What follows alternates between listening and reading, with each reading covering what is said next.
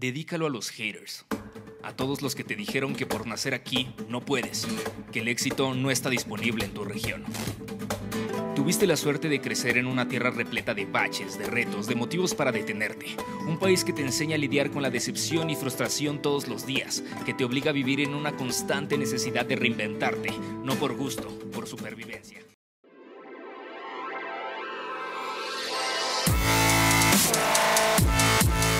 Bienvenidos, Injodibles.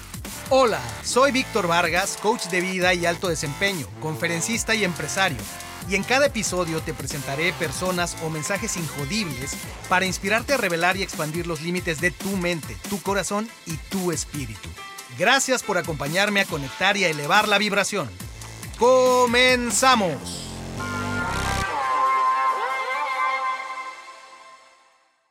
Bienvenidos, Injodibles.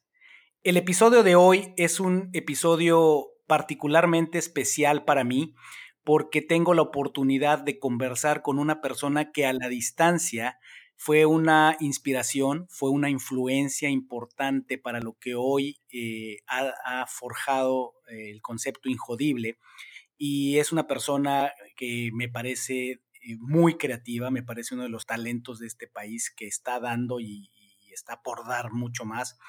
Y bueno, pues además una persona sin duda con un tacto humano, eh, la contacté hace muy breve por esta inspiración, recuerdo que tuve acerca de, lo que hace poco más de un año me inspiró y de inmediato me respondió y de inmediato aceptó el llamado a, sumarse a la colección Injodible y van a ver qué calibre de Injodible vamos a tener hoy en el micrófono. Como ya saben, voy con la introducción para que sepan de quién estamos hablando y tengan algo de su historia. Él es creador mexicano obsesionado con hacer cosas, pero sobre todo con hacer que las cosas mejoren. Es un fanático de todas las herramientas creativas, masivas e influyentes que ofrece el Internet. Desde su época de estudiante empezó a crear proyectos que funcionan el arte y la tecnología, pasando por montajes escénicos hasta aplicaciones digitales.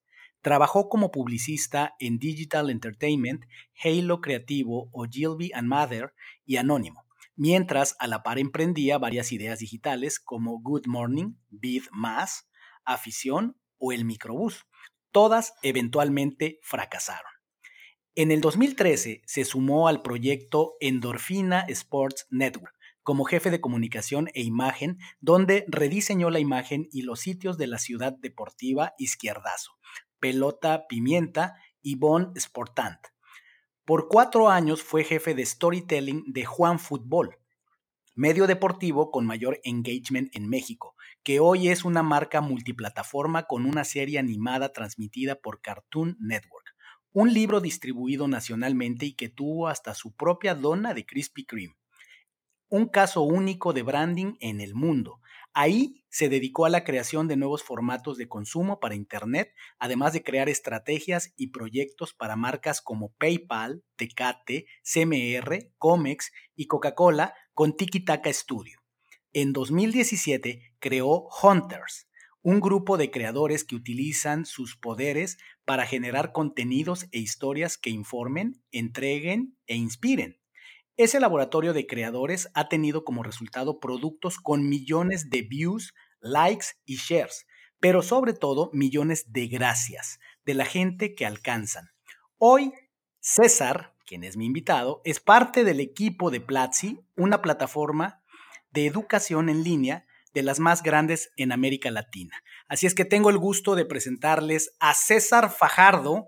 Hola César, bienvenido, ¿cómo estás? Hola Víctor, ¿qué tal? Muy bien, muchas gracias por, la invitación.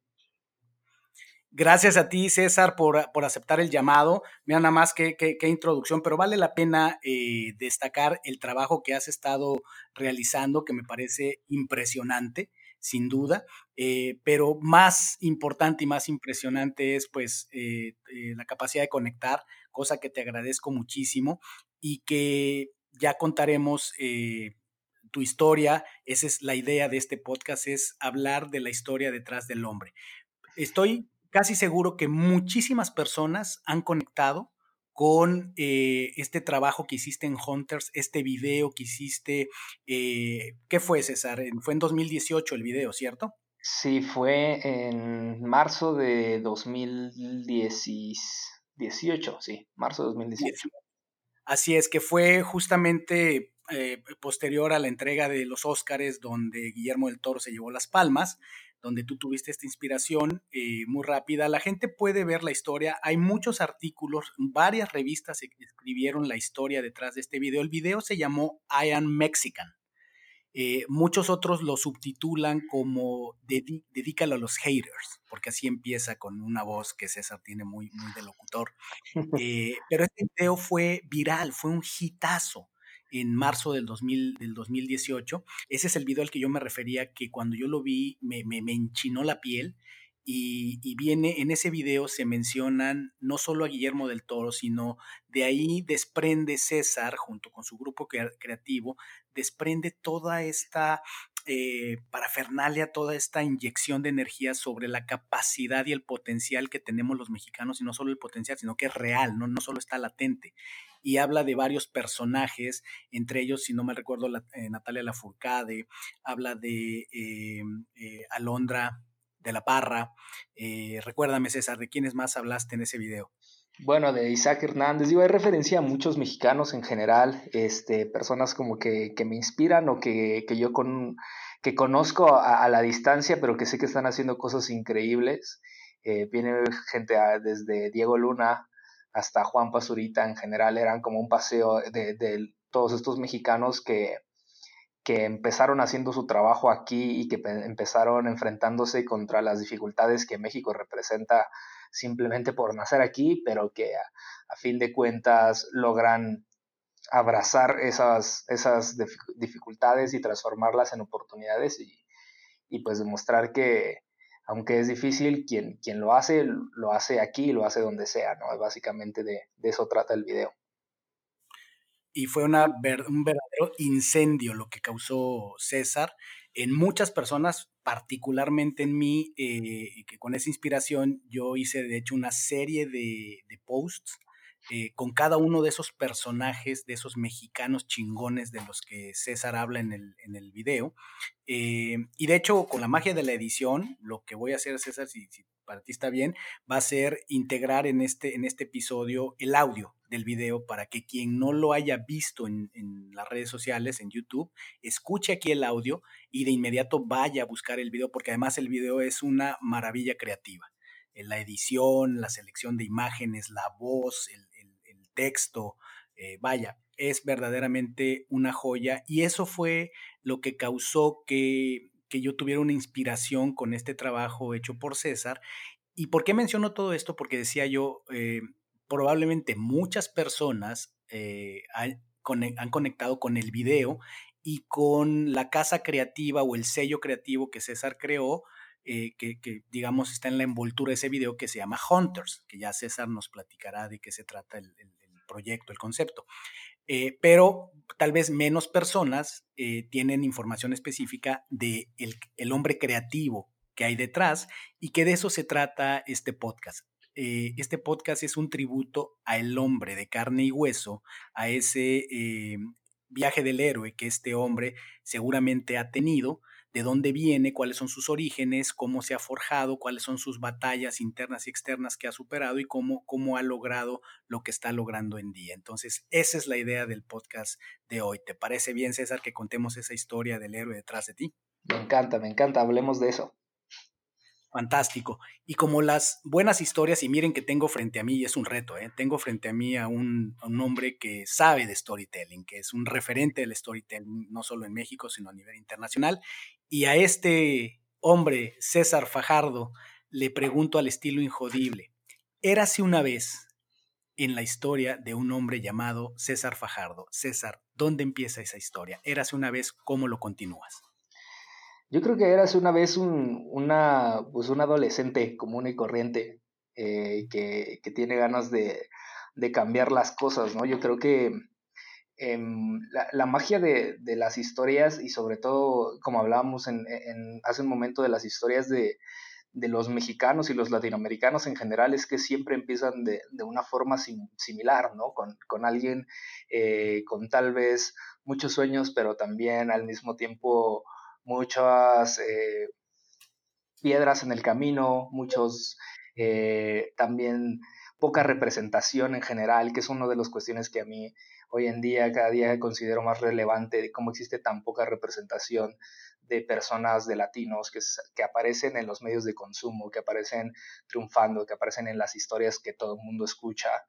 Y, pues básicamente así empieza esa historia, ¿no? Creo que eh, nunca, nunca me llamaría como que tuve un, o, que soy un tipo especial, em, hasta que, hasta cierto punto, ¿no? Durante la preparatoria, durante la secundaria, era una persona que le gustaba leer, que le gustaba escribir también, pero que tampoco entendía mucho qué podía hacer con eso. Eh, en ese entonces también eh, descubrí que me gustaba cantar y, entonces también empezaba a cantar. Pero creo que, te digo, no, no dejan de ser inquietudes comunes de cualquier adolescente y cualquier persona que, que tiene ganas de expresarse, que empieza a generar sus propias ideas, sus propias teorías, eh, sus propios mensajes y, y, va encontrando cómo las puede entregar allá afuera. Entonces, básicamente, yo era, era eh, cuando inicia esta historia, al menos la historia donde empiezan a suceder cosas, era pues una persona que, tenía esas necesidades, que abría un blog post eh, o que creaba un blogger.com cuando todavía existía y escribía cosas para sí mismo que creía que alguien tal vez algún día iba a leer.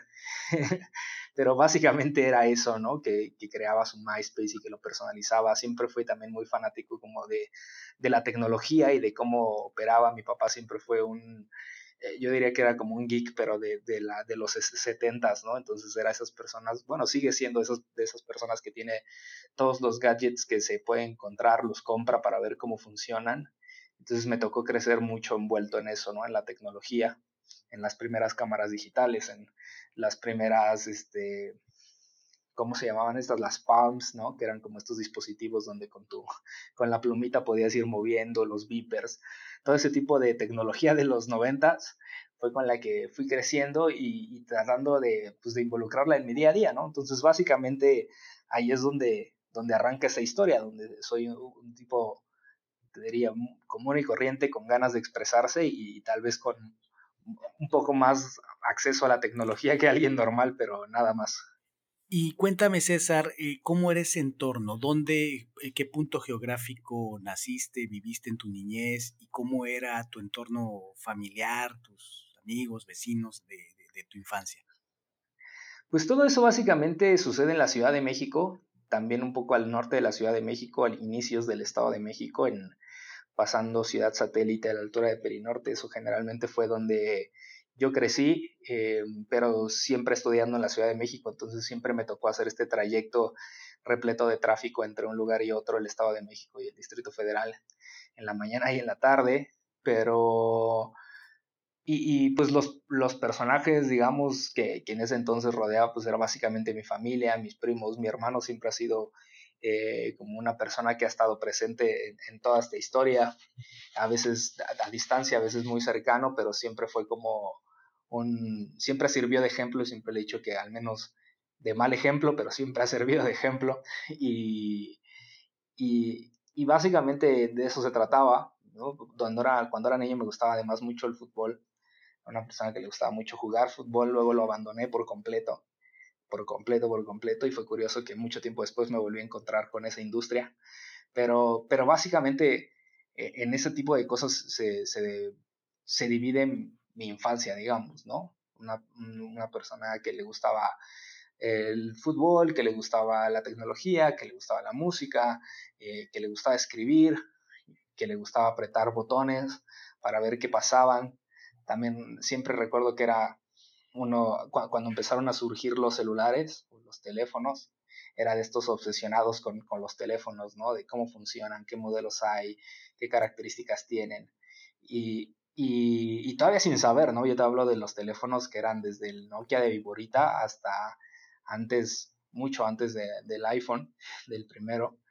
Pero era como esta curiosidad de, de, lo que se lograba hacer con esa tecnología. Yo me acuerdo que existían estos Sony Ericsson que eran de mis preferidos, donde se podía dibujar, ¿no? Pixel por pixel dentro de esa pantallita, o los que se le conectaba la cámara. Entonces, creo que hoy que lo veo retrospectiva, muchos de esas pequeñas obsesiones o gustos que tenía en, mi infancia, hoy en día se fueron, se han ido eh, consumando y han ido encontrando un espacio, porque también tecnológicamente o, socialmente hemos ido avanzando e, e, y, esas herramientas se han vuelto herramientas de consumo para cualquiera. Entonces, creo que eh, fueron, fue, un buen augurio empezar a, manejarlas desde muy pequeño. Y hablas de esta, de esta zona donde tú creciste, eh, Perinorte. ¿Qué edad tienes, César? Yo tengo 28 años ahorita. 28 años, no, eres, eres muy joven. Probablemente no te tocó la, la época de los, de los tianguis, que en, mi, en mis épocas, hacia en los, en los, finales de los ochentas. Me eh, tocó mucho, ah, no, no, sé si eso es común en, en, todo el país, pero al menos sí en la Ciudad de México y en el norte del país eran muy, muy común a los bazares y estaba, yo me acuerdo que era muy seguido mi visita al bazar de Lomas Verdes, pero también estaba el bazar de Gustavo Vaz, estaba, había como varios bazares y, de, eso sí me acuerdo bastante, era como común que cada tres semanas eh, cada mes, el fin de semana, tocara ir al bazar a ver qué había. Y a mí sí, es que eso, eso, eso venía en mi mente cuando estabas describiendo el, el, entorno donde creciste, me vino el tema de los bazares. Yo soy originario de la Ciudad de México. Eh, crecí en la Ciudad de México y viví en la Ciudad de México hasta, hasta hace siete años. Entonces, este, por eso me vino de inmediato la imagen, los olores y todo lo que está alrededor del, del, de la vida del bazar. Eh, la canción de Flans, ¿no? Eh, entre cuadros y revistas, camisetas, discos y jeans. Eh, buenísimo. Y entonces, eh, enamorado de la tecnología, te tocó el despegue de los celulares, todavía te tocaron esos celulares de tabiquito, que por ahí hay memes, ¿no? Que dicen, tengo todavía un Nokia 324 que le queda 50% de batería, ¿no? Da risa, pero era una realidad, era, era otra tecnología, eran otros tiempos. Y en ese entonces, eh, César, además de la, de la propia tecnología, el gusto, la tendencia, tu papá, tu hermano, ¿quiénes fueron tus, tus más grandes influencias que pudieron haber sido personas, eh, libros, películas?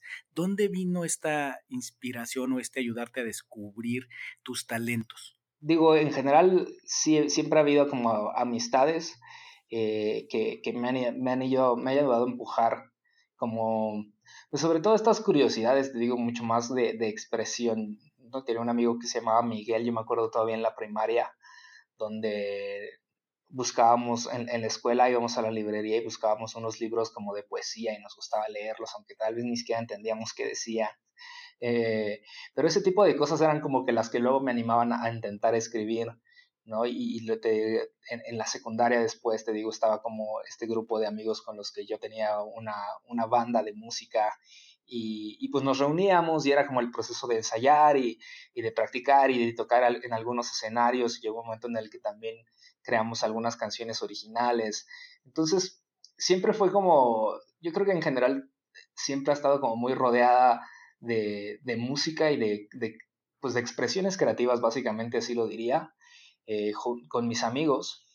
Eh, pero si yo tuviera que hablar como, como de personas que me inspiraron o, de cosas que, que me hicieron eh, cambiar la manera en la que pensaba o que marcaron fuertemente mi, mi mente, siempre llega a la cabeza Gabriel García Márquez, siempre ha sido como de esos escritores que, que en el momento en que leí su primer libro, que si no mal recuerdo, el primer libro que leí de sobre él, bueno, de él era Relato de un náufrago, y a partir de ahí me atrapó mucho y me seguí con, con pues, todos los que era posible seguir, ¿no? Con Crónica de una muerte anunciada, El amor en tiempos de cólera, para, para terminar con Cien años de soledad, eh, pero pasar ahí por, por varios, ¿no? Memorias de mis putas tristes. Hay muchísimos libros en general de, de todo este boom latinoamericano en la literatura me llamaba muchísimo la atención. José Emilio Pacheco también era como uno, uno de los libros que,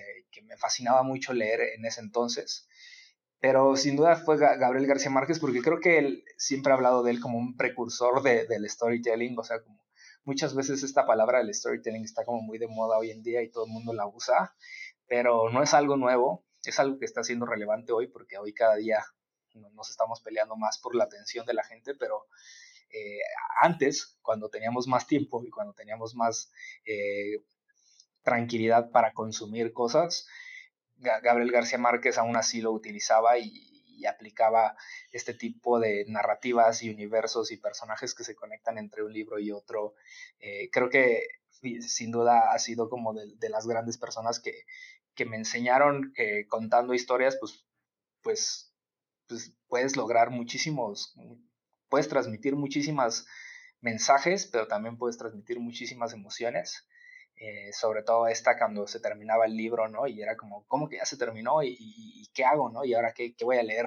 Entonces, eh, nunca fui un obsesionado de los libros, porque creo que puede llegar a parecer que sí, pero sí me, me gustaba mucho, me gustaba mucho especialmente Gabriel García Márquez. Dices algo sumamente importante, César, con respecto al storytelling. Efectivamente, pareciera como que es eh, el último grito de la moda en cuanto a persuasión, en cuanto a marketing, negocios, pero la realidad es que está en la esencia misma de la especie humana.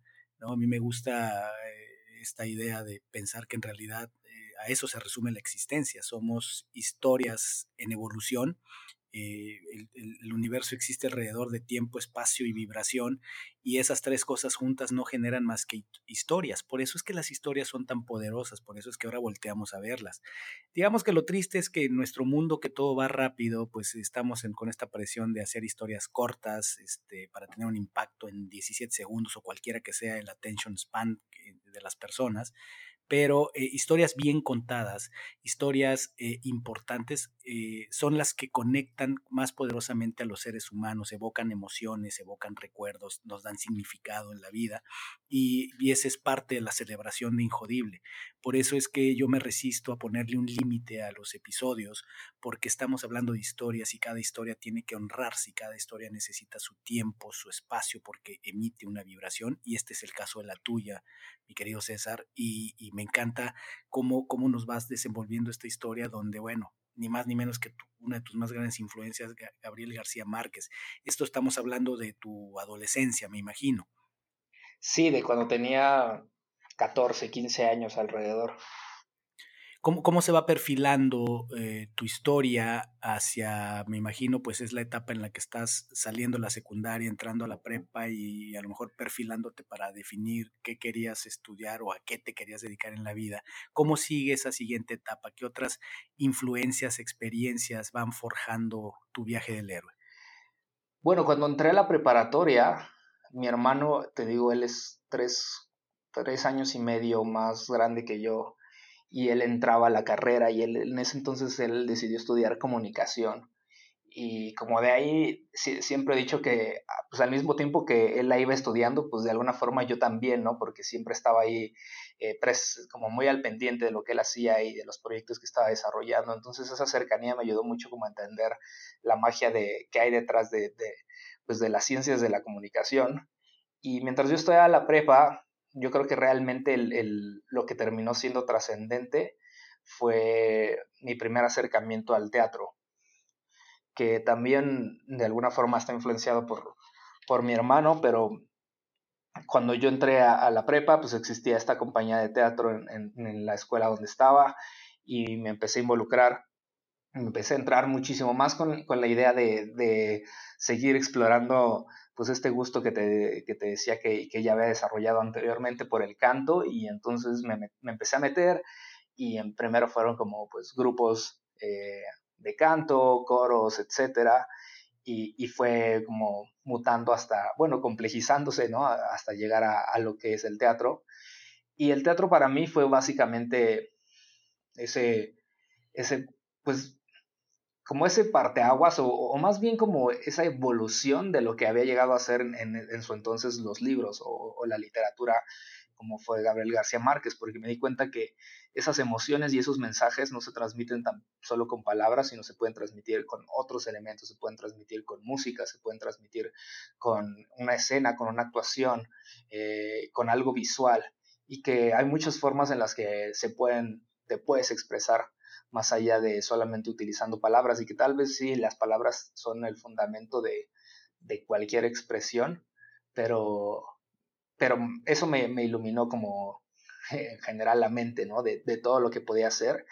Y, esa entrada al teatro fue probablemente sí como este elemento que, que lo cambia todo porque a partir de ahí y mis próximos durante toda mi carrera, de toda la, prepa y todo, básicamente el 70% de mi carrera estuve haciendo teatro, estuve haciendo cosas alrededor de, artes escénicas.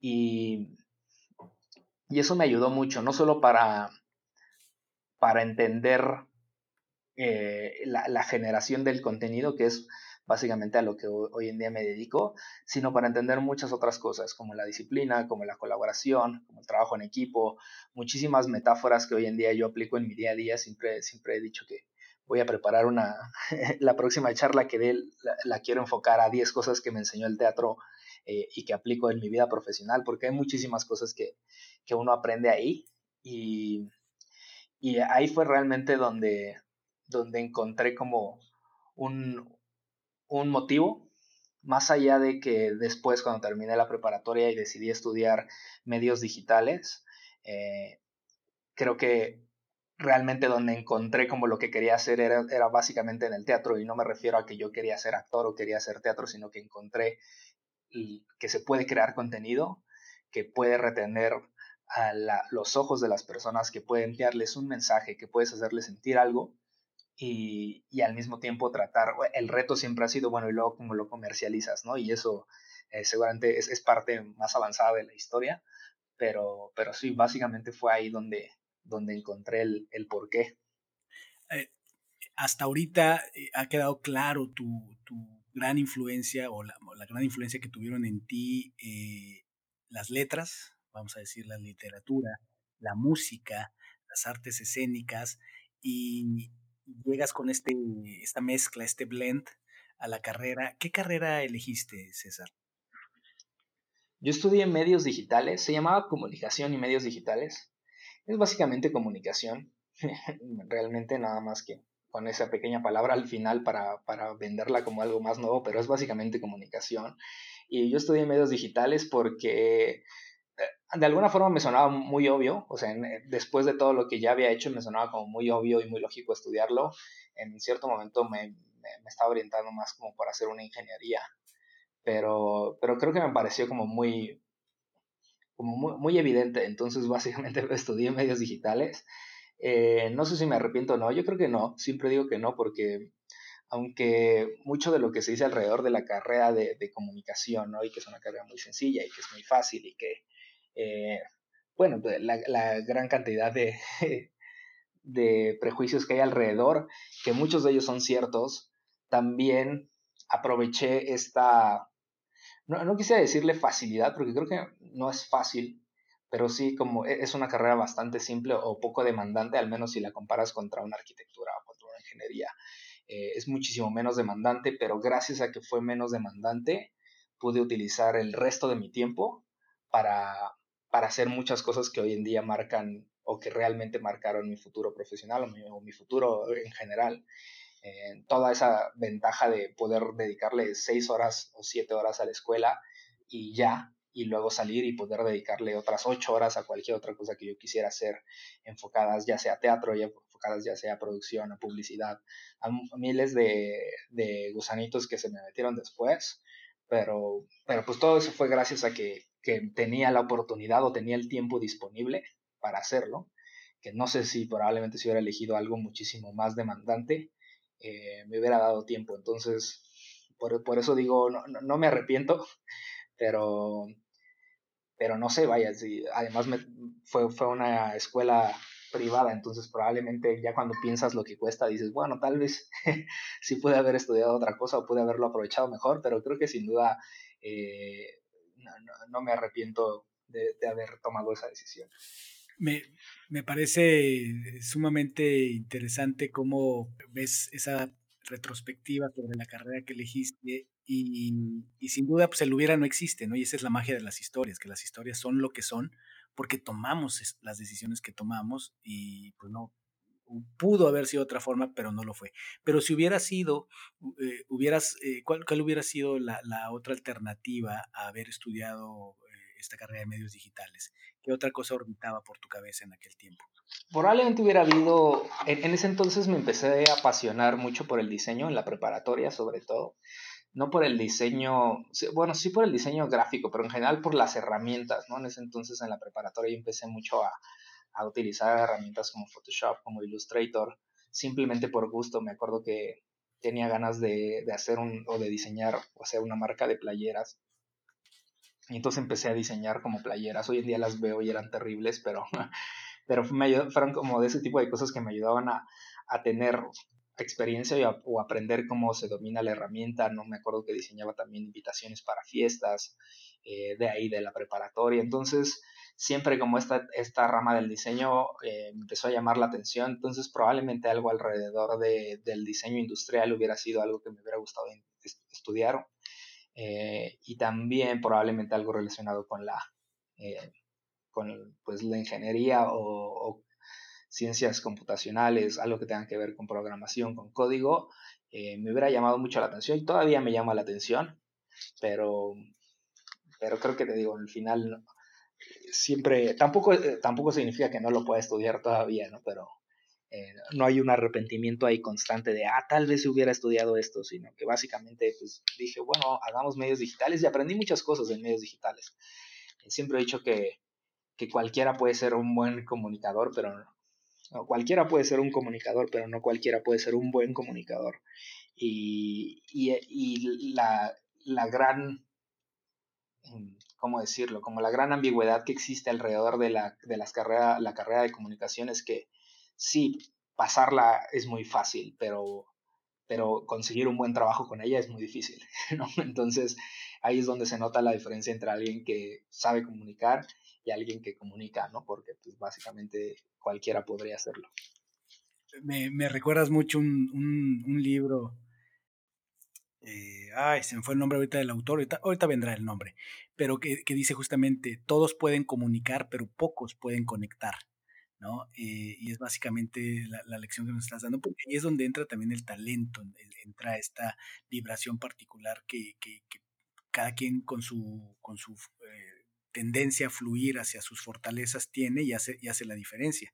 Y con todo este contexto que nos das, eh, César, imagino terminas eh, esta, esta, carrera y, viene esta parte súper interesante que es eh, ir al, al, mundo del trabajo, digamos, a los proyectos, a, salir de la vida universitaria y cómo, cómo ocurre esa transición, cómo, cómo ocurre esta nueva etapa de tu vida.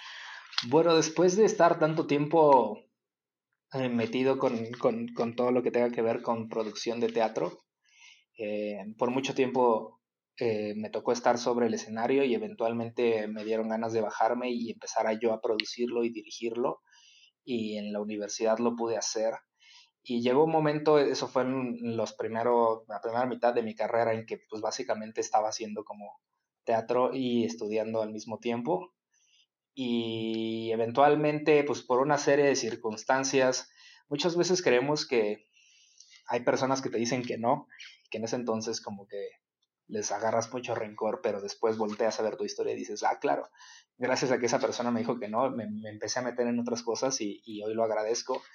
Y realmente toda este, esta evolución sigue sucediendo en, en la universidad, porque mientras yo estaba haciendo teatro, eh, algo de las cosas que no me gustaban era como todo el gran esfuerzo que se le ponía a montar una obra o a montar una escena o a montar una producción y que mm, luego salía como todo lo que tenía que ser publicidad alrededor de, de, esa producción para que la gente la fuera a ver y era como feo, ¿no? Era como, es mala publicidad, o sea, como que era mala publicidad, como que no era, no era, no expresaba y, no representaba todo el esfuerzo que, que, había llevado esa producción. Así que llegó un momento en el que dije, bueno, yo quiero hacer la publicidad y con, con toda esta, pues poca experiencia, pero experiencia a fin de cuentas de, de, yo haber estado utilizando software de diseño y de producción de video y de imagen, etcétera, em, pues me, me, aventé a hacerla y empecé a, a diseñar la, la, publicidad de los eventos de, de la universidad.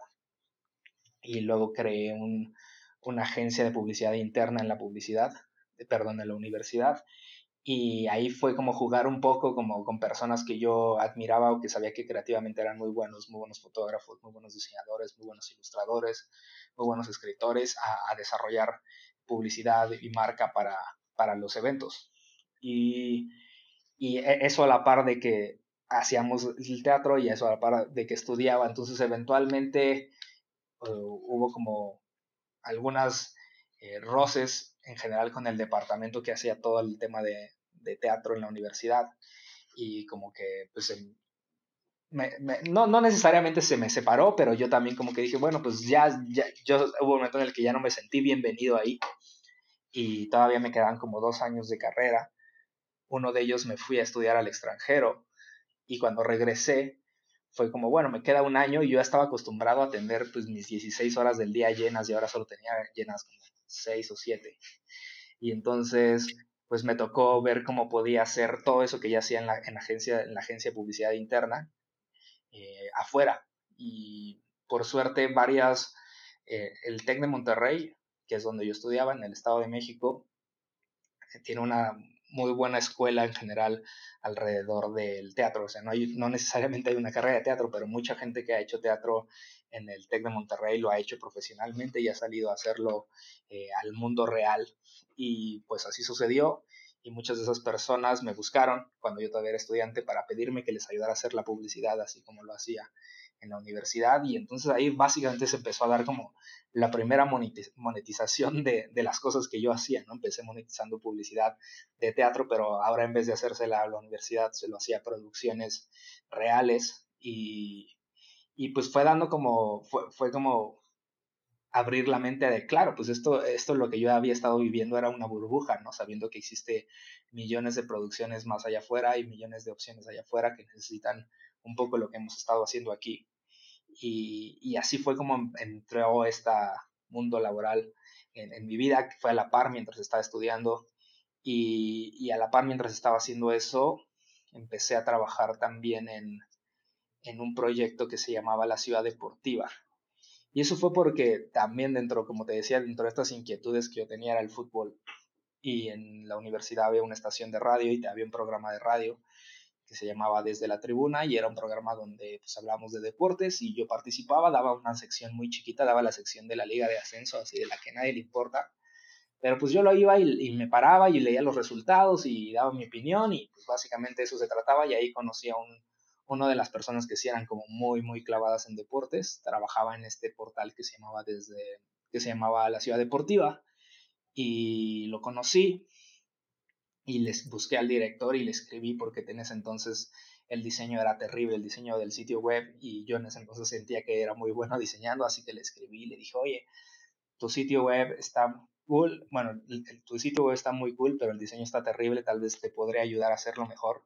Y me dijo, órale, hagámoslo, y, y pues lo hicimos y entonces me contrató y empecé a trabajar como diseñador en la ciudad deportiva. Entonces, de alguna forma tenía como eh, estos tres trabajos donde yo hacía como freelance en, general de producciones de teatro, trabajaba haciendo diseño para la ciudad deportiva y estaba estudiando mis últimos semestres de la, de la universidad, donde curiosamente me tocó hubo un momento unos amigos en la universidad que había un concurso de había un concurso como de todos los campus donde teníamos que crear como una campaña de publicidad para el TEC y pues me puse me, me invitaron que si participaba con ellos y entramos y ganamos ganamos el primer lugar y dentro del primer lugar incluía varias cosas pero entre ellas incluía un internship en en una agencia de publicidad que es probablemente la agencia de publicidad más grande que existe, que es Ogilvy. Y Ogilvy eh, me tocó hacer como ese internship con ellos. Entonces hubo un momento ya en los últimos semestres de, de mi carrera donde en la mañana hacía trabajo de la ciudad deportiva, luego iba a Ogilvy y luego regresaba a la escuela a, a terminar, ¿no? Y así básicamente fueron mis últimos años, bueno, mi último año de universidad, ¿no? Tenía como dos trabajos más la escuela pero, pero la verdad es que me divertía bastante en los tres. Fíjate qué, qué gran lección y creo que aquí pueden eh, muchas personas eh, encontrar grandes perlas de sabiduría, porque desde un punto de vista práctico y en la realidad, esta experiencia que tú viviste en esos años, eh, has mencionado varias veces el tema, este enfrentamiento que había entre, vamos a llamarle así, el arte, la expresión creativa y el tema sustentabilidad, llámale monetizar, llámale comercializar, ¿no? Que fue uno, uno de estos primeros, vamos a llamarle, enfrentamientos eh, que tuviste y que pues eh, es algo muy, muy real que en las conversaciones de cuando la gente quiere una de dos, o elegir carrera o redefinir, redireccionar su carrera, pues está este modelo del Ikigai, ¿no? Que es un concepto japonés, pero que se usa mucho en la orientación vocacional y, que dice que tu, tu, pasión, tu talento, tu propósito, sobre todo tu propósito, está en la intersección de cuatro cosas. Número uno, ¿para qué eres bueno? Número dos, ¿qué te apasiona? Número tres, ¿qué necesita el mundo? Y número cuatro, ¿de qué podrías vivir? ¿no? tener el estilo de vida eh, que quieres. Eh, cuando se juntan esas cuatro cosas, encuentras lo que puede llamarse tu, propósito, ¿no? Y, eso es teórico, ¿no? Es la teoría de ese modelo. Pero creo que tu historia nos da cuenta de, en la práctica cómo te tocó vivirlo, porque al estar orbitando en, estos linderos entre el arte, la tecnología, eh, y, enfrentarte eh, en, estos contextos a, bueno, el arte está muy bien y demás, pero, pero tiene que ser sustentable, ¿verdad? Pero tiene que vender. Eh, es un, creo yo, una, una, una gran lección y es una realidad que nos vamos a enfrentar ahí en el mundo. Ni todo puede ser solamente comercial, sin, sin un contenido, sin una sustancia, sin una eh, pasión detrás, ni todo puede ser, obviamente, solo lo soft, solo lo, lo emocional, lo artístico, sino tiene que haber un balance. ¿Cuál es tu perspectiva en eso?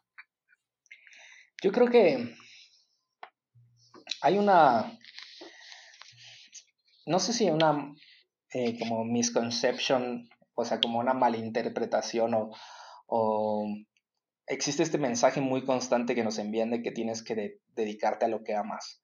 Y eso ejerce demasiada presión sobre mucha gente porque, número uno, no todo el mundo puede dedicarse a lo que ama porque requiere un cierto nivel de privilegio, de hecho un alto nivel de privilegio, y porque el, trabajo, creo que dedicarte a lo que amas, indudablemente hará que eventualmente ya no lo ames, ¿no? O sea, creo que sí, eh, pensar que lo que amas tiene que ser básicamente lo que hagas 24/7 siempre te va a terminar por cansar. Digo, me ha tocado conversar con muchísima gente, sobre todo de industrias creativas, que ama su trabajo, o más bien que su trabajo es lo que ama, es muy diferente a tu trabajo a trabajar en lo que amas.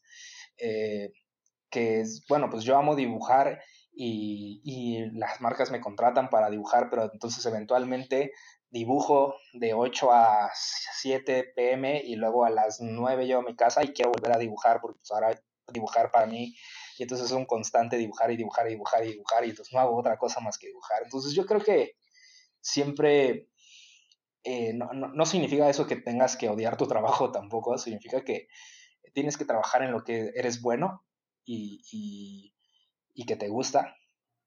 Y con eso luego ir y hacer lo que amas.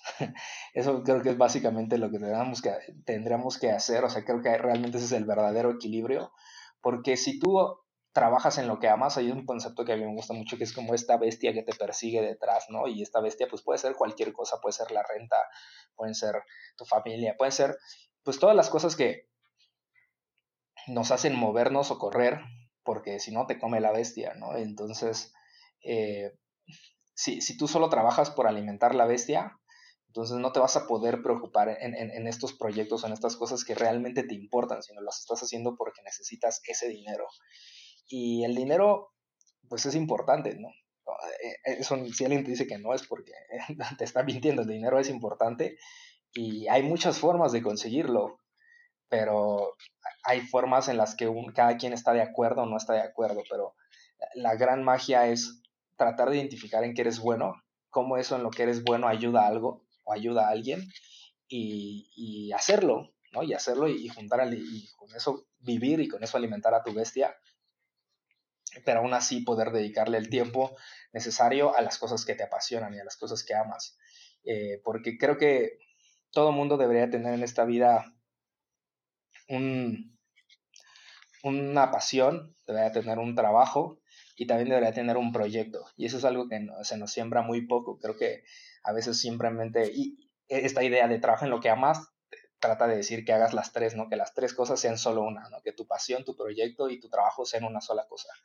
Cuando tener las tres por separado te puede dar muchísimo más paz mental, te puede dar muchísimo más tranquilidad económica y te puede además ser muchísimo más divertido porque tienes tres cosas que te mueven en tu día a día. Tienes un trabajo y tienes un proyecto, tienes una pasión y a veces puedes utilizar las tres al mismo tiempo y multiplicarse, pero no necesariamente siempre tienen que estar unidos. Entonces, yo siempre diría como, pues, trabaja en lo que amas, perdón, trabaja en lo que eres bueno y luego con eso haz, haz lo que amas. Fantástico, dicho desde la experiencia, eh, creo que queda muy bien ilustrado este concepto y sí coincido contigo de que hay varios misconceptions, es decir, ideas eh, mal concebidas que eh, creencias limitantes que se nos han puesto, como esto de que el ideal es trabajar y vivir de tu pasión. hay un autor que se llama Cal Newport, que tiene un libro que es Deep Work, donde habla precisamente de esto, que dice, cuidado, es muy peligroso esta idea que se, extiende de que tienes que trabajar solamente en lo que te apasiona es equivocado porque no sería sostenible y porque aún las personas que trabajan en lo que les apasiona tienen que hacer actividades que no les apasionen del todo para hacer sostenible lo que hacen. Vamos a poner un ejemplo práctico y sencillo por mucho que un hombre creativo con su agencia que va empezando este, le guste solamente dibujar el arte o hacer historias, tarde o temprano va a tener que hacer facturas, eh, cobrar, eh, vender, ¿no? Este, y, es mucho el, motivo de fracaso de muchos eh, emprendedores el, no querer vender o el no querer hacer cuestiones administrativas por este misconception de no, no, no, yo soy el artista, yo estoy aquí para hacer el arte y bueno, pues es receta para, para fracaso. Eh, entonces, eh, por cierto, el autor que estaba yo tratando de referir hace rato, que escribió el libro de Muchos comunican y pocos conectan, es John C. Maxwell. Vale, vale la pena también, eh, es un fantástico libro para desarrollar habilidades de comunicación. Y César, y dado todo esto entonces, ya nos explicas ampliamente también tu visión sobre la pasión, sobre, sobre el trabajo, los proyectos, el propósito. Eh, ¿En qué punto llegas a la creación de Hunters o ocurre algo antes todavía importante, antes de llegar a la creación de Hunters en tu carrera? Este segmento es patrocinado por Miguel Gómez, el empresario, inversionista, escritor y conferencista que ha ayudado con sus seminarios a que más de 25.000 empresarios mejoren sus resultados.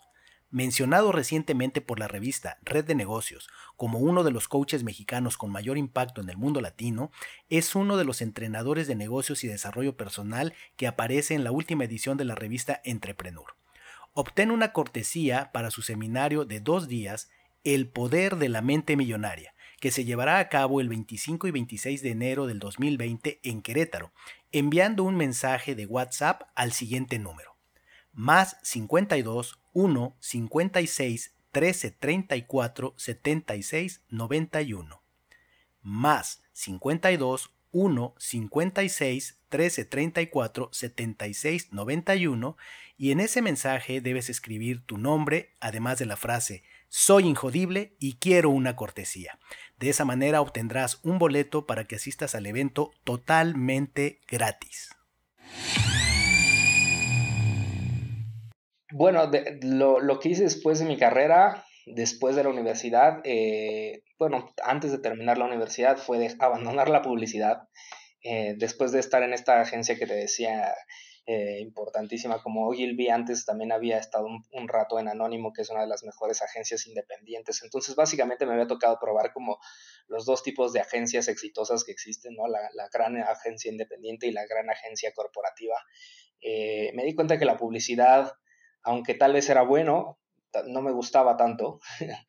Eh, no me gustaba porque creo que la publicidad se ha apropiado de, de este término, e, en general ellos se autodenominan como la industria de las ideas, cuando no, pues la realidad es la industria de los comerciales, básicamente eso es la publicidad, pero siempre en algún momento se apropiaron de la creatividad, la, en general la publicidad se apropió, se apropió de la creatividad y precisamente como, como artista o como copywriter o como redactor o como escritor, pues siempre creemos que la única monetización que existe de eso es estar en la publicidad y entonces pues dedicar tu creatividad a vender anuncios. Y la realidad es que no. eh, y hay muchas opciones y cada vez hay más, pero, pero además la publicidad pues termina siendo, o sea, la, la, razón o el motivo por el cual yo dije, no, pues no quiero estar aquí es básicamente cuando pasas dos, tres semanas pensando en qué comercial vas a hacer para vender un papel higiénico.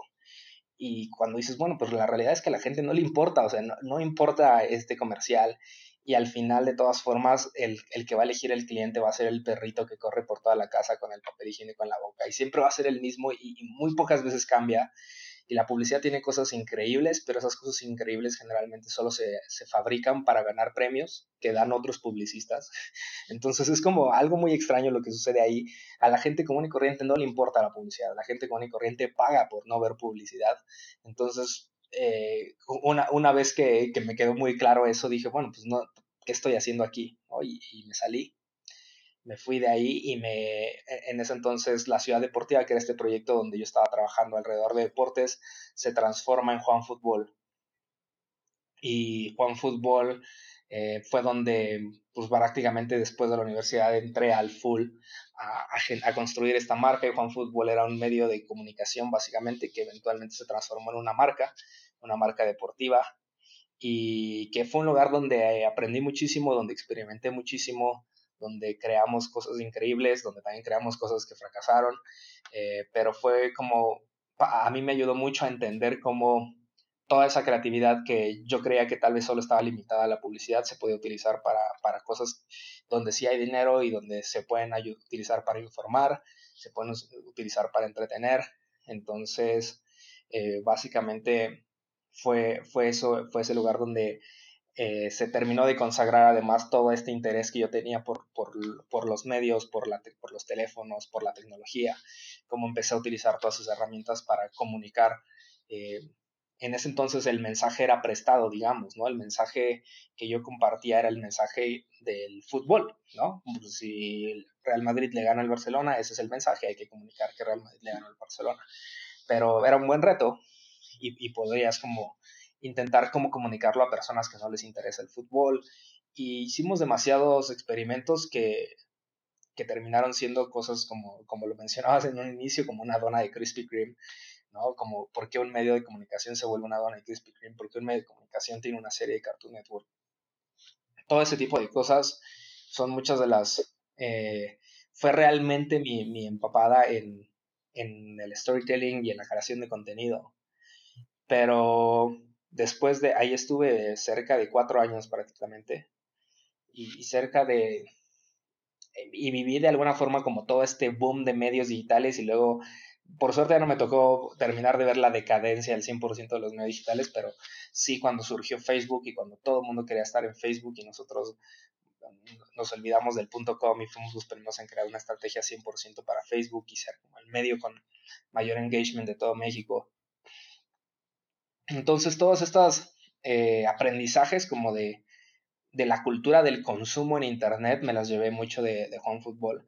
Y hoy en día, pues la cultura del consumo en Internet es básicamente la cultura del consumo normal del día a día. Ya no hay una separación entre el online y offline.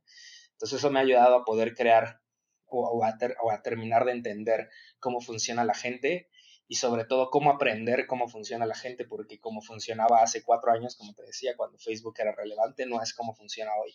Y de alguna forma eso te enseña mucho los medios de comunicación, sobre todo los medios de comunicación digitales, a pensar qué, cuál es la siguiente cosa, cuál es el siguiente lugar donde la gente va a querer consumir algo y en qué formato y cómo lo voy a hacer para que lo compartan, cómo lo voy a hacer para que lo likeen, cómo lo voy a hacer para que visiten el sitio.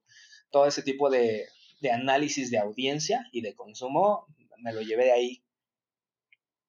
Pero pues llega el momento en el que eh, ya no quieres que el mensaje sea Real Madrid le ganó al Barcelona, ¿no? Quieres que el mensaje sea tu mensaje, sea lo que tú quieres decir. Y, y, entonces el fútbol, una de las cosas que, aunque yo nunca he sido un fanático así extremo, me gustaba mucho Juan Fútbol porque era un producto que yo consumiría, era un producto para, para consumidores eh, ocasionales, digamos, como, como lo era yo. Entonces, creo que eso eso me ayudó mucho a, a, entender o a poder crear contenido pensando que era para mí mismo. Pero en un momento, en como te decía, que tú quieres expresar este mensaje y ya no quieres que sea eh, el, el, cíclico que hay en el fútbol, porque el problema del fútbol es que es muy cíclico, siempre pasa lo mismo, ¿no? O sea, año tras año se repite, año tras año está el mismo torneo y ganan los mismos y pierden los mismos y las controversias son los mismos y gana el mejor jugador del mundo son los mismos. Entonces siempre es muy cíclico el fútbol. Y entonces llega un momento en el que tú quieres comunicar otra cosa. ¿no? El Cruz Azul sigue sin ganar, o sea, eso no cambia. Siempre y sigue siendo el chiste que va a funcionar y, y llega un momento en el que tú dices, bueno, ¿qué pasa si todo esto que ya aprendí, todo esto de, todo este entendimiento de consumo, todo este entendimiento de formatos, todo este entendimiento de marcas, lo, lo aplico para algo mucho más importante que un empate uno a uno entre el Real Madrid y el Barcelona? ¿Cómo lo hago para comunicar algo que, que a la gente le importa? Y ahí, ahí es donde surge pues la primera idea de, de lo que se volvió Hunters, ¿no? en, con, con, esa, con esa teoría. ¿Qué pasa si todo esto, a todo esto lo, le doy importancia y le doy relevancia y le hablo a la gente sobre cosas que realmente son importantes y no solamente un partido de fútbol. Ese es el, el, génesis de Hunters, entonces. Dices algo muy profundo y algo muy importante sobre el tema de la creatividad, eh, que efectivamente en los tiempos modernos eh, se han encargado de asociar mucho a la publicidad con, con la creatividad pero efectivamente la creatividad no, no es algo que se da en el vacío, ¿no? O se vuelve vacía cuando efectivamente se da por encargo, por proyecto, por, por una agenda comercial y creo que nos dejas ese, ese, mensaje bien profundo exactamente de cuando hay dentro un artista, cuando hay una persona sensible, real, de carne y hueso, que bien puede usar sus habilidades para crear en el vacío conceptos, pero finalmente está esta necesidad humana de comunicar lo auténtico, lo propio, y, me encanta cómo, cómo, con eso le das el preámbulo. Esta, toda esta situación, todo este contexto da el génesis de Hunters eh, y, al, llegar a, Hunters efectivamente eh, supongo que hiciste algunos otros trabajos previos al video de Ian Mexican, pero si nos vamos al video de Ian Mexican, justo era lo que te iba a preguntar, es ¿qué lo propicia? Porque precisamente mi pregunta era, no creo que haya sido nada más eh, ganó del toro el Oscar, te pusiste creativo solo con un grupo de amigos y en el vacío crearon todo el concepto, porque el propio texto da cuenta de, ahí hay un nombre detrás o, o, unas personas, seres humanos de carne y hueso detrás, que qué los lleva a escribir algo como, eh, y voy a citar eh, tal cual el primer párrafo que con tu voz se hizo viral, que dice, dedícalo a los haters, a todos los que te dijeron que por nacer aquí no puedes, que el éxito no está disponible en tu región. Tuviste la suerte de crecer en una tierra repleta de baches, de retos, de motivos para detenerte. Un país que te enseña a lidiar con la decepción y frustración todos los días, que te obliga a vivir en una constante necesidad de reinventarte, no por gusto, por sobrevivencia. Y ahí, sin duda, César, yo no puedo dejar de pensar qué historia hay detrás de quien vibró esto y puso sentimiento, corazón y talento y juntó las palabras, las comas, los puntos y las ies para poner un texto que nos hizo vibrar a millones en este país. Cuando, cuando me ha tocado hablar sobre esto, siempre digo que, que surgió en un tuit en el 2015, me parece, y fue un tuit que pues, yo puse en mi cuenta de Twitter que decía, tal vez, tal vez si en México los hubieran apoyado, no hubieran triunfado. Tal vez si en México, tal vez México es como el profesor culero de Whiplash que te tira y te golpea hasta que te hace más fuerte. Eso era básicamente lo que decía el tweet. Y pues era simplemente una teoría. En ese entonces acababa de ganar, eh, me parece que Iñárritu el Oscar. Eh, y, empezó a surgir como esta controversia de si el Oscar era para México o no era, o sí o no. Y esa controversia curiosamente se fue alimentando cada año porque pues cada año iban ganando y ganando y ganando y pues evidentemente no era coincidencia y, mi, mi, teoría era esa, era que pues todo lo que está todo lo que creas está influenciado por lo que consumes. Y tú como como ellos, especialmente como cineastas, fueron personas que consumieron aquí en México y que crearon aquí en México y que se enfrentaron contra muchísimas cosas, que se enfrentaron contra hacer comerciales por necesidad, comerciales terribles, hacer telenovelas, hacer eh, una cantidad enorme de nos. Y, gracias a eso estoy seguro que, que es por eso que hoy con todo el privilegio del mundo tal vez o con todos los budgets más grandes que existen de la, y toda la credibilidad que se han ganado, hoy en día pueden crear cosas increíbles. Y es porque aprendieron a crear cosas increíbles incluso sin nada. Entonces ahora teniéndolo todo, bueno, imagínate. Esa era básicamente la teoría.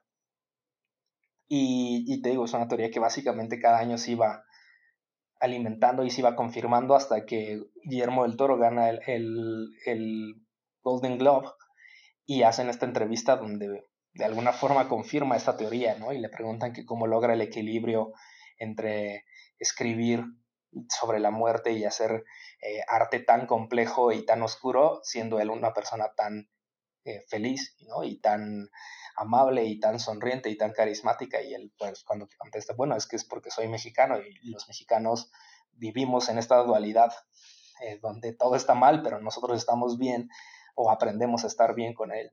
Y de alguna forma como que ahí me, confirmó esta teoría y, y, dije, claro, esto es, esto es lo que yo quería decir y me lo está diciendo él. Y pues básicamente fui y terminé de, me senté a escribir estas ideas, acomodarlas. Decir, ok, que todas estas teorías que yo tenía, y si tú te fijas, el video no es, no es más que eso, es una serie de, de frases o de, de, oraciones con ideas eh, como en las oportunidades no se encuentran, se crean, o esta metáfora sobre las puertas, de hacer tanto ruido o, de tronar las puertas por las que las puertas están cerradas.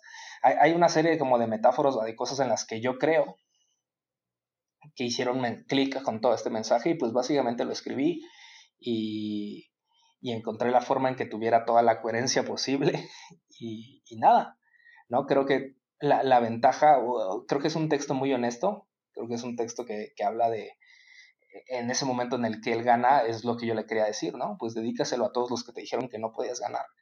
Porque creo que cuando, cuando triunfas, en, triunfas en un lugar donde te dijeron que no, pues probablemente sí esa satisfacción de decir, cómo no, a huevo, sí se pudo, es muy buena, es muy bonita.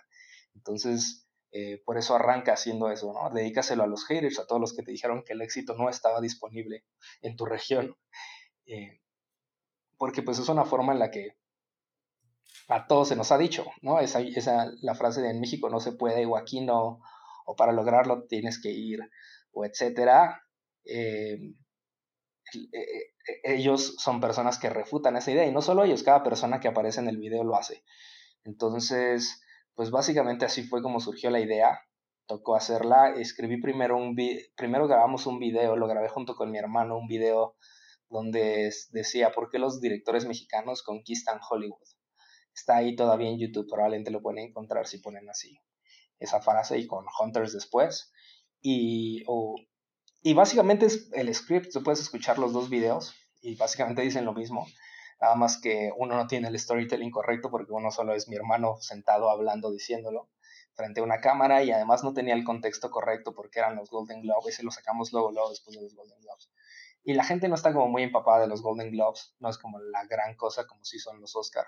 Entonces por eso lo tocó la, nos dio la oportunidad de rehacerlo, de rehacerlo con el storytelling correcto y de decir, bueno, esta, esta segunda oportunidad de mandar este mensaje eh, se va a dar y pues confiamos, primero confiamos en que iba a ganar, ¿no? Porque era un, un volado. La realidad es que de hecho al final de cuentas lo sacamos antes de que ganara, o sea, la ceremonia fue un domingo que acaba como a las 10 de la noche y nosotros lo sacamos como el domingo como a las 9 diciendo, pues no importa, no importa si gana o no, eh, porque el mensaje no habla sobre si gana o no, el mensaje habla sobre cómo los mexicanos llegamos a esta, hasta esas instancias y cómo todos podríamos hacerlo. Entonces, esa, esa es la historia detrás de, de iMexican. ¡Wow! Y a mí me parece algo, un sueño para mí.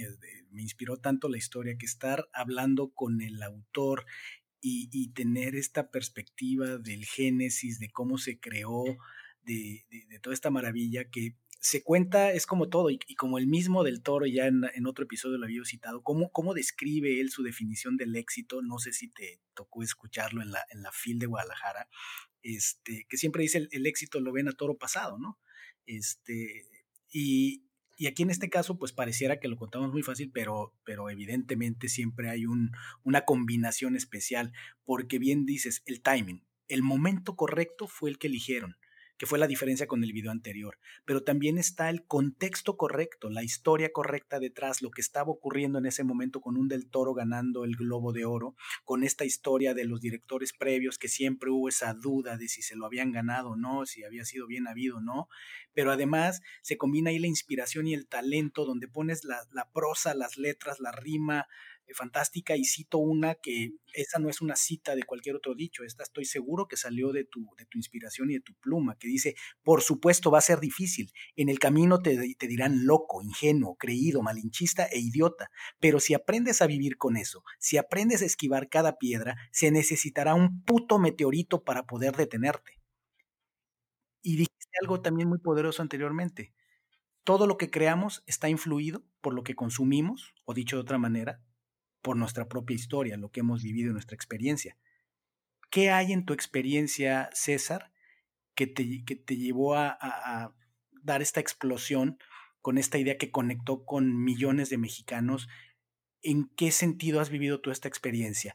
El rechazo, el malinchismo, la duda, la región 4, el minimizarnos los mexicanos. Yo creo que específicamente sobre, sobre esa línea, Em, pasaron, pasaron varias cosas. La primera es, eh, al estar haciendo como este research de, de las personas o de los mexicanos que, que, estaban, iban a aparecer en este video, que yo quería homenajear ahí, te, te, encontrabas con eso, ¿no? Te encontrabas con que muchos de los tweets que aparecían, que de hecho en el video salen screenshots de los tweets, eh, decían eso, ¿no? Como que, ah, tal, tal persona es una idiota, es un pendejo, claro, se tuvo que largar, es un malinchista. Y, y, están todos, están precisamente los haters, ¿no? Los haters están alentando eso y, es increíble que exista, ¿no? En ese nivel, ¿no? Con Chicharito Hernández es de los grandes ejemplos, ¿no? la gente, no, pero es malísimo, pero es un tronco, pero es un tal. Y es como el máximo anotador de la selección mexicana en la historia y ha sido campeón en el Manchester y es admirado en todo el mundo, pero en México esta gente dice, no, pero es un idiota, pero es malísimo, pero ni juega nada y solo tiene suerte. Es como muy curiosa esa, esa dualidad que te digo que es muy de, muy de los mexicanos. Eh, y, y, y, entonces, creo que en, en, en, esta, en esta línea se combina, bueno, se combina esta, esta idea de, bueno, increíblemente te van a decir muchas cosas, pero sobre todo también hacer este, este disclaimer de que va a ser difícil. Creo que eso es muy importante porque algo que tiene muy, algo que es clave para que iMexican sea lo que es hoy en día y, impacte a las personas como hoy en día todavía la sigue impactando es que es un texto muy honesto. Y uno de los grandes problemas con unas con marcas, por ejemplo, o con la publicidad, como hablábamos, es que tratamos de maquillar la realidad. Tratamos de decir que eh, las cosas tienen que ser positivas y tienen que ser buenas, porque hay que asociarlas con esta marca y nuestra marca es positiva y es buena, entonces no podemos decir cosas malas. Y eso hace que iMexican nunca hubiera salido con una marca, por ejemplo, si hubiera salido una marca al final no hubiera funcionado igual. Y lo que hace que iMexican funcione es que es un mensaje muy sincero, 100% desinteresado y, y, y por eso creo que es importante decir eso. Va a ser difícil, ¿no? Por supuesto lo va a hacer y te van a decir cosas muy culeras del camino, pero si, si logras superar eso, si logras luchar contra esta barrera emocional de los mexicanos que te van a decir que no y que la estás cagando y que si lo lograste fue por suerte, pero que no se va a poder, pero que no, si logras superar eso, ya nada te va a detener. Y eso es básicamente un poco lo, lo, que te decía en un inicio de, de, los directores mexicanos, ¿no? Si, si con todo eso lo logras pasar aquí, si con todos esos obstáculos, ya para que algo te detenga se necesita un, esto es, es muy eh, metafórico, ¿no? El, puto meteorito, pero, pero también esa palabra en ese momento es, importante, ¿no? Evidentemente cuando yo lo estaba grabando, pues estaba la opción de no ponerla, porque la lógica y, en cualquier agencia de publicidad te hubieran dicho, no, pero puto no asuma nada, ¿no? Como que el puto meteorito no tiene nada que ver. Pero creo que suma el, el nivel de, de importancia o de, epicidad que se necesita en ese momento del, del video. Entonces, por eso está ahí esa palabra. Es una palabra incómoda porque además es una palabra que, o sea, el video salió en televisión nacional y salió en el radio y pues tenía que salir, o sea, poner esa palabra podía evitar que saliera en cualquiera de esos lados, pero, pero número uno, no, el objetivo no era que saliera en esos lados y número dos, eh, era real, o sea, eran real. En ese entonces yo dije, no, lo que se necesita es un puro meteorito para detenerte. Entonces, básicamente, eh, así es como está construido esa línea que, que, como dices, eso sí es como un pensamiento 100% original, ¿no? Es un pensamiento en el que yo dije, claro, o sea, esto es, esto, o sea, si logras superar esto, puta, nada te va a poder, nada te va a poder parar, que es muy parecido también a la, a la metáfora de, que viene anteriormente de, de los videojuegos, ¿no? Que si la vida fuera un juego, México sería el nivel experto. Esa estuvo fantástica. Y ya me imagino tu diálogo interno, porque lo que nos acabaste diciendo, este, ante la duda de si un puto meteorito, la palabra puto se justificaba, me imagino que internamente viene una respuesta que te dijo, ¿y cómo chingados? No, sí se justifica, porque fue una de las frases incendiarias. Eh, yo, eh, vaya, evidentemente, creo que ya he dado más que un recuento de, lo mucho que conecté con este mensaje. De hecho, acabo de recordar y recuperar, yo escribí un post que hasta temí en algún momento cuando lancé que me fueran a contactar de tu lado, así como oye, ¿qué babo, qué estás haciendo, no? Eh, porque hice un recuento escrito, transcribí el, el texto y puse unas imágenes. Hay una imagen particularmente, no sé si tú lo ubiques, yo creo que sí, no sé si fue coincidencia o qué, hay un, hay un nombre, un fotógrafo mexicano joven, David, no recuerdo ahorita su apellido, que toma unas fotos hermosas y que también por esos días soltó una foto de un joven mexicano eh, de espaldas con la bandera de México volteando, viendo hacia, hacia el Valle de México, hacia la Ciudad de México, una foto hermosa. Eh, sí. Eh, David, ahorita lo puedo buscar en, David Muñiz se llama. David Muñiz, sí, sí, sí, que me volví fan de él también, pero eh, yo como lo vi fue muy coincidente por el mismo tiempo. ¿Tuvo algo que ver? ¿Fue coincidencia? ¿Cómo fue también la, asociación? Porque esta foto también se volvió viral por esos tiempos. Sí, bueno, bueno, tuvo mucho que ver, pero tampoco nada. O sea, yo cuando, cuando acabé el video, el video se acabó como el domingo, lo acabé como el domingo. Te digo, lo acabé el mero día que lo íbamos a publicar. Y mi hermano generalmente hace esta como reunión muy grande alrededor de los Oscars porque le gusta mucho. Y, me acuerdo que fui y le dije, bueno, lo vamos a subir, lo vamos a publicar ahí.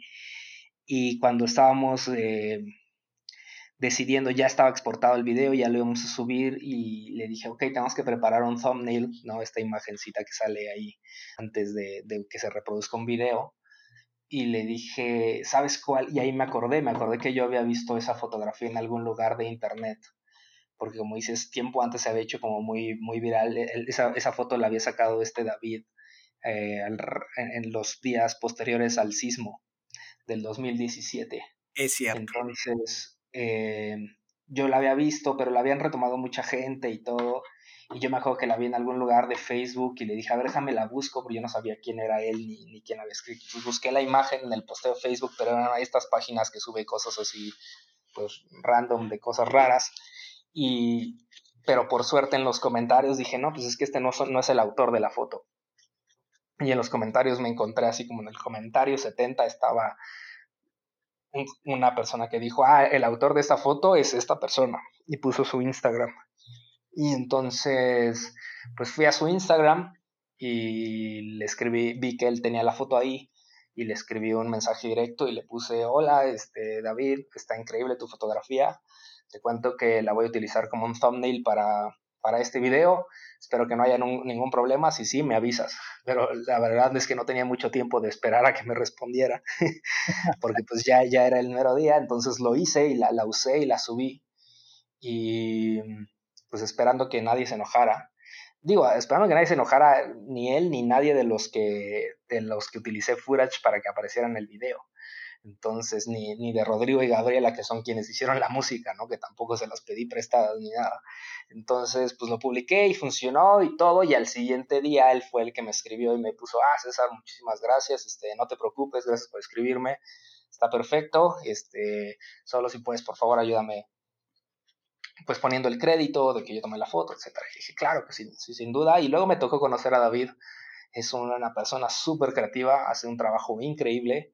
Eh, por ahí yo tengo una entrevista con él en YouTube, la pueden buscar, pueden buscar así como David Muñiz Hunters o David Muñiz, sí, Hunters, David Muñiz, lo van a encontrar, porque después hablé con él y, hasta la fecha eh, eh, estoy como en contacto, no muy seguido, pero sí de vez en cuando con él porque hace cosas increíbles. Y sin duda fue esa fotografía ayudó mucho que, pues es muy emblemática, ¿no? Es muy emblemática y ayudó que el diseño fuera como muy limpio porque básicamente el thumbnail le puse I am y luego le puse Mexican y en vez de la I aparece esta persona parada con la bandera. Entonces, eh, es un gran trabajo, lo pueden ir a seguir a él, es arroba edavidum, así se llama su, su Instagram. Pero sí, básicamente así fue como, como le pedí permiso de utilizar su imagen. Pues este es un gran ejemplo de, de, cómo no hay nada más poderoso que el contagio de una idea, un sentimiento, una emoción, porque fíjate, a ti te pasó tal cual y fue el origen de todo esto, porque yo igual quedé contagiado y yo hice en, Medium, tengo un, blog que no he actualizado desde hace mucho, pero que con tal inspiración hice una entrada de blog que se llama Soy mexicano, tres puntos, soy injodible. Fue cuando yo empecé a forjar esta idea del concepto injodible. Transcribí eh, el texto de ustedes y yo creé unas imágenes con cada personaje que mencionaste. Voy a dar un recuento rapidísimo. La invitación es que la gente lo vea. En ese texto, por supuesto, te cité, puse la liga al video en YouTube y demás. Y te decía que yo también me temí, yo dije, en una de esas, igual me van a mandar un mensaje, me van a llamar, ¿no? Van a decir, oye, ¿qué hubo? Este, no, no pediste permiso. Entonces, e, el recuento rápido de los personajes es, eh, contando la historia, hablas como de, como cuando alguien soñó con protagonizar eh, Star Wars y le dijeron que no, no puedes, no eres tan guapo, y entonces, pues claramente estás hablando de Diego Luna, y, yo hice un post acerca de eso, primer mexicano en protagonizar una película Star Wars. Luego te refieres a eh, un mexicano que evolucionó la comida en Nueva York, y te estás refiriendo al chef Enrique Olvera, toda una leyenda en su campo. Eh, posteriormente hablas de eh, protagonizar eh, un show en Broadway por una mexicana y te estás refiriendo a Bianca Marroquín, ¿no? que es una institución, y luego viene el de, el de fútbol, ¿no? De, como cuando te dijeron, no, no puedes, no eres tan bueno, ¿no? Y te estás refiriendo a, a Javier Chicharito Hernández, luego hablas de, de en la NASA, cuando cosas de robótica, que dicen, no, tú no puedes, eso es para genios. Y te estás refiriendo a Luis Enrique Velasco, que pues fue punta de lanza en la NASA y sigue siendo y está creando muchas cosas. Y así te vas, hablas del puto meteorito a la mitad y te sigues después otra vez y te vas al cine y hablas de, de Cuarón, citas a Cuarón, de nadie puede hacer la secuencia más larga en el cine y por supuesto que Cuarón pudo. Luego hablas de Natalia Lafourcade, que de hecho estuvo en una entrega de los Óscares, la primer mexicana en 15 años en cantar en una ceremonia de premiación. Luego hablas, por supuesto, de, del injodible Alejandro González Iñárritu. Y luego Isaac Hernández, este, este bailarín de altos vuelos, que de hecho yo no conocía, yo lo conocí por la referencia que hiciste en el video.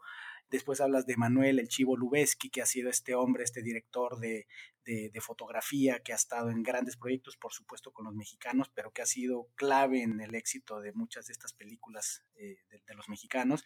Hablas de Salma Hayek, ¿no? Eh, hablas de Alondra de la Parra, eh, por supuesto de Guillermo del Toro, ¿no? Y termina el video con, pues, con el porque soy mexicano de Guillermo del Toro, ¿no? Un recuento muy rápido, pero por supuesto la invitación de la, de la gente es que vayan a ver el video en YouTube, I am Mexican, este, y quien quiera puede ver la transcripción en, en Medium, en, en, el artículo Soy mexicano, tres puntos, soy injodible, y pues así, así de inspirador, así de viral, así de contagioso, ¿no? Mira qué, qué, qué, qué historia, eh, César, lo, lo, lo, que se causa y lo importante, y pues de, eso se trata eh, injodible, cómo podemos trascender a través de las historias, cómo podemos conectar. Y con todo esto, eh, César, eh, yo te, te, preguntaría, ¿cuál es tu visión de la vida? ¿Cómo, cómo, cómo describirías tú que funciona el universo? bueno, es, es, una pregunta muy, muy compleja, pero em, no sé si tengo una visión de la vida. Yo creo que más que una visión, pues tengo, creo que de alguna forma tengo una misión. No estoy muy seguro cómo la, la, la voy a lograr o cómo la quiero lograr, pero mm, tengo, tengo la, la idea o soy un fiel creyente de que de que todos tenemos el poder de crear y que este mundo sería mejor si todos creáramos cosas. Y por crear me refiero a crear básicamente cualquier cosa que, pueda ayudar o pueda servir de herramienta o de inspiración para alguien más. Entonces, eh, básicamente desde, desde, ese entonces, cuando me sentaba a escribir en mi blog de blogger.com hasta hoy en día, he tratado de, de enviar ese mensaje de que crear eh, todos tenemos la posibilidad, todos somos creadores si quisiéramos hacerlo, todos somos consumidores, eso sí es inevitable y todos lo somos, pero le estamos quitando más al mundo de lo que le dejamos. Y creo que si todos aprendiéramos que hoy en día con la computadora o el dispositivo donde sea que estás escuchando esto puedes crear un mensaje que impacta a millones de personas, no solamente puedes crear un mensaje puedes crear un producto, puedes crear un servicio, puedes crear una tecnología que impacte y que ayude a millones de personas y que mm, todo, todo eso que, hoy en día tú utilizas y todo eso que tú consumes y todo eso que te inspira lo hizo personas igual de capaces que tú y no hay como una razón por la cual tú no podrías hacerlo más que, que realmente legítimamente no quieras hacerlo, pero estamos acostumbrados hoy en día a ser espectadores y nos han enseñado a ser espectadores. Y vivimos siendo espectadores de una vida que pues, todos podríamos protagonizar, esa vida que todos vemos en Instagram Stories y que decimos, wow, qué increíble vida, pues está al alcance de cualquiera eh, y está al alcance gracias a esa herramienta que tiene en la mano. Entonces, creo que somos muy afortunados, creo que en ninguna época en la humanidad habíamos sido tan afortunados de poder crear simplemente con lo que tenemos en nuestra mano y con nuestro bolsillo y no solamente crear, sino además difundirlo y distribuirlo masivamente y eso es gracias a, Internet y eso es gracias a la tecnología y entonces básicamente esa es, mi, misión. Siempre hablo de, de que esto sucedió, bueno, regreso un poco al teatro y hay una obra de teatro que se llama Rent que a mí me gusta mucho porque habla sobre un grupo de artistas que tiene SIDA, pero hay una, un fragmento de una canción que dice, el antónimo de la guerra no es la paz, es la creación. Y yo creo mucho en eso. En ese entonces, cuando yo escuché eso, tenía 15, 16, 17 años y entendí que yo podía crear, ¿no? Y que además en una sociedad tan violenta como es México, Latinoamérica en general, eh, la forma en la que yo podía combatir esa violencia y podía combatir esa inseguridad era creando cosas. Y creo que, creo que eso es real. creo que es real. Creo que el antónimo de la guerra es la creación, porque pues la guerra es la destrucción y, y, la paz no es necesariamente la creación, la paz es la tranquilidad y la ausencia de conflicto, cuando lo que, queramos, lo que queremos es, es crear, es crear cosas. Entonces, eh, esa idea se ha quedado en mi cabeza desde entonces hasta la fecha y me inspiró a mí para, para empezar a hacerlo, para no solamente ser un espectador, sino empezar a crear cosas. Y me gustaría y cada cosa que hago hoy en día trato de enviar ese mensaje, ¿no? Trato de que la gente que, que lo ve, que lo consume, no soy una persona que tenga millones de seguidores, pero, pero sí sé que soy una persona que puede tener mucho impacto, eh, como fue con iMexicano, y que podría volver a tenerlo y que cualquiera puede volver a tenerlo. Y entonces tenemos que ser muy, muy responsables con el mensaje que estamos enviando. Y el mensaje con el que yo estoy casado es eso, ¿no? todos podemos crear, todos podemos hacer cosas que importen, que impacten y que inspiren. Entonces, eh, básicamente trato de que cualquier cosa que haga eh, contagie un poquito esa ideología. ¿Cuál es la clave para poder hacerlo? Tener la intención tener los recursos, que como te digo, si tú tienes un dispositivo, si tú estás escuchando esto, tienes los, recursos, y tener ganas de aprender, que eso es básicamente eh, el, gran, gran, gran, este, la gran herramienta para multiplicar tus intenciones. ¿Cómo? Bueno, teniendo más posibilidades de crear. Yo hablo de que yo creé contenido porque era lo que sabía crear en ese entonces. Yo creé contenido porque era lo que estaba a mi mano. porque solo necesitaba una computadora y, e internet y ya. Y, pero, pero ¿qué pasa si yo hubiera sabido programar? ¿Qué pasa si yo hubiera sabido eh, construir, no si fuera un diseñador industrial? ¿Qué tal si yo podría construir una mesa, podría construir un edificio? ¿Qué tal que yo podría construir tecnología? Pues la realidad es que se puede, ¿no? Y se puede aprender, todo eso se puede aprender. Eh, no hay razón por la cual solamente porque estudiaste una carrera cuatro años y a los 25 ya o a los 26 terminaste y ya decidiste para toda tu vida. Todo el tiempo puedes aprender cosas nuevas y finalmente entre más cosas sepas hacer, más cosas o, cosas más complejas vas a poder crear. Entonces, básicamente eso es, te digo, no hablo necesariamente como de una visión de la vida, pero creo que la, la misión personalmente que tengo es ayudar a dejar este lugar mejor que como está y, la forma en la que yo creo que se logra eso es creando, creando cosas. Sin duda, César, resumes en todo esto no solo cómo piensas que funciona el mundo, sino también el impacto que quieres crear en él. Y dado eso, te preguntaría, para ti, con todo esto, César, ¿qué es ser injodible? Yo creo que ser injodible es, yo creo que es ser resiliente. O sea,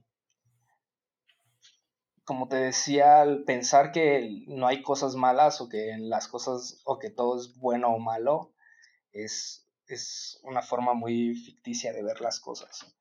Eh, ser injodible es aceptar que hay cosas malas, que hay cosas que van a ser difíciles y aún así no, hacer, no hacerlo fácil, ¿no? Aún así decidir ir por, por lo que quieres.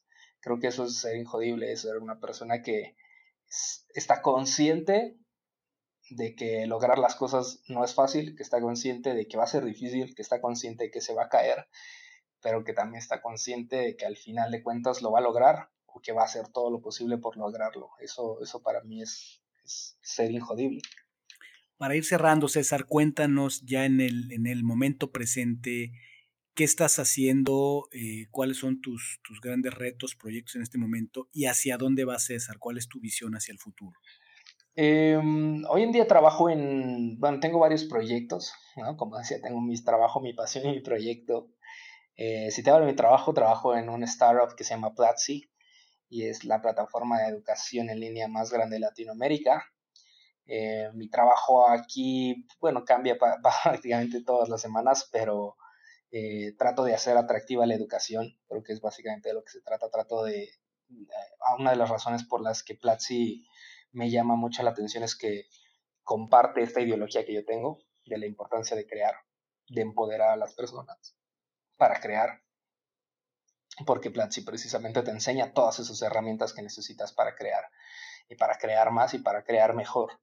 Entonces, el problema es que muchas, muy pocas veces tenemos esta hambre de aprender te digo, muchas veces creemos que solamente por dedicarle 25 años a la escuela vamos a sobrevivir en los otros 70 que nos quedan, cuando el mundo se mueve y se transforma todos los días.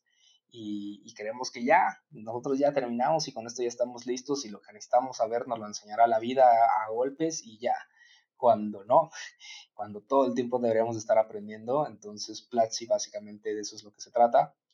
Eh, y, ese es mi trabajo tengo un par de cursos en Platzi si a ustedes les interesa aprender más sobre creación de contenido o sobre creatividad. Tengo dos cursos ahí, uno platzi.com diagonal contenidos y otro platzi.com diagonal creatividad y pueden probarlos. Em, y tengo una serie de proyectos que estoy haciendo al mismo tiempo, em, todos relacionados en su mayoría con contenido.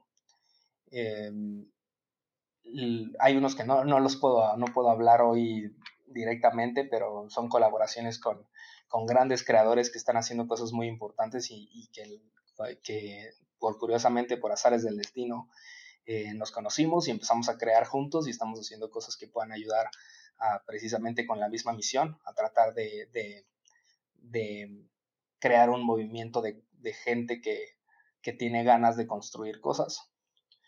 Y, ese es básicamente el proyecto que tengo. Está evidentemente Hunters, que Hunters básicamente es quien eh, es el padre o la matriz de todos estos proyectos que estamos haciendo. Con Hunters nos ha tocado colaborar con Netflix, nos ha tocado colaborar con Juan Pazurita, nos ha tocado colaborar con diferentes eh, marcas, Penguin Random House, eh, en general, pero siempre pensando como en proyectos que importen, porque por suerte no, como te decía, porque no lo hacemos por dinero, por suerte hemos podido hacer, elegir los, los proyectos correctos.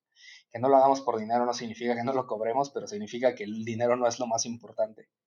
Y, y, eso te da la libertad, ¿no? Y es un poco a, regreso a lo que hablábamos hace rato sobre trabajar en lo que, te, en lo que amas, ¿no? Creo que a, Hunters es mi proyecto, pero gracias a que Hunters no paga mi renta, puedo decidir muy bien qué hago y qué no hago con ese proyecto. Entonces creo que eso está perfecto. Y, y a la vez pues sigo, sigo tratando de, de, poder crear contenido por mi cuenta, de tratar de enviar mensajes que yo creo que son relevantes y sobre todo te digo, ayudar a, a, más personas a, a poder hacer lo mismo a mostrar que sí existe una forma de vivir, de hacer esto, que se puede ganar dinero, que puedes tener un trabajo, pero también puedes emprender, pero también puedes hacer muchas otras cosas eh, con tus ideas y con tus mensajes, simplemente entendiendo cómo consume la gente y cómo entregárselos para que para ellos sean relevantes. Entonces, eh, tengo un par de proyectos, te digo, por ahí. Básicamente estoy empezando un proyecto con con mi novia sobre viajes que se llama Mapa y Maleta, si lo pueden seguir en Instagram, todo Mapa y Maleta seguido. Eh, estaba haciendo un proyecto que se llama Petips, que es una, una, plataforma de contenido alrededor de mascotas. También todavía no, todavía no lo lanzamos, pero ya existen las cuentas y es Petips-MX, lo pueden seguir en Instagram, en Twitter. Entonces hay, hay una serie de proyectos ahí que estamos trabajando, pero pero todos siguen un poquito esa misma línea, ¿no? Que es como generar contenido que, que informe, que entretenga y que inspire a las personas. Pues vaya gran historia, César. Eh, lo sabía, lo intuía. Eh, era muy interesante, muy importante traer, eh, traerte a este micrófono, al micrófono de Injodible, porque en cierta medida ha sido una inspiración, un contagio, y creo que le da mucha profundidad escuchar tu historia en tu voz, más allá de todo lo que se ha escrito de, de, de I Am Mexican y que estoy seguro eh, estamos todavía por ver muchísimas cosas de César Fajardo y de sus diferentes proyectos, de todo lo que su creatividad le lleva a, a generar, a crear. Y pues ha sido un verdadero placer, un, un sueño hecho realidad para mí, eh, el poder estar eh, compartiendo tu historia a través de este micrófono para esta audiencia, que estoy seguro que va a inspirar a muchas personas. Y eh, eh, dinos, eh, para despedirnos, César, ¿a través de qué medios te puede contactar la gente? Bueno, idealmente a través de Instagram, es donde es más fácil, es donde tú me contactaste, entonces generalmente es donde es más sencillo poder interactuar conmigo, me pueden seguir en Instagram, es todo seguido César Fajardo, en Twitter también eh, de vez en cuando estoy más presente, es Fajardo César, también todo seguido Fajardo César. Y pues nada, si, si quisieran eh, conocer más de lo que hago, pues evidentemente pueden eh, recurrir a, lo que estamos haciendo en Hunters, pueden seguir, buscar a YouTube, en YouTube Hunters o youtube.com diagonal Hunters MX, todo junto, o en Facebook está igual, Hunters. También, como les decía, si quieren aprender más o si les interesa saber más sobre creación de contenido, eh, todo lo que estamos haciendo en Platzi les puede ayudar, platzi.com. El curso que yo doy es platzi.com diagonal contenidos. El curso que también doy sobre creatividad es además un curso muy interesante porque es 100% en audio. Entonces simplemente lo escuchan desde la app y ya. Platzi.com diagonal creatividad. Estoy por sacar otro curso, pero yo creo que este estará disponible hasta después de enero que es sobre Keynote, que es una herramienta de edición de eh, presentaciones en, de Apple, pero que en el curso está orientado a mostrarte cómo la puedes utilizar para crear contenido y cómo se puede utilizar para hacer contenido para Instagram, para podcast, para video, para etcétera. Y es platzi.com de keynote, pero todavía se sale hasta, hasta enero. Entonces, si, si quisieran aprender más, ahí ya saben que, que hay más eh, lugares donde ir a profundidad, cosas muchísimo más teóricas, mucho más prácticas, que, que, más allá del conocimiento empírico que hemos compartido aquí. Y vaya que sí, mi querido César, muchísimas gracias. Y a ti, mi querida eh, Injodible, mi querido Injodible, que me escuchas cada semana, A mí me puedes encontrar en Instagram en Ser Injodible, también en Víctor-Vargas-WAO, en Facebook en Ser Espacio Injodible y también en Wow Coaching and Consulting. Muchísimas gracias, ha sido un placer compartir con ustedes esta historia que ha sido una gran inspiración para mí y para el concepto Injodible y los escucho muy pronto. Gracias por haberme acompañado en un episodio más para moldear y forjar tu mentalidad injodible. Tenemos una cita con tu grandeza en el próximo episodio. Hasta entonces.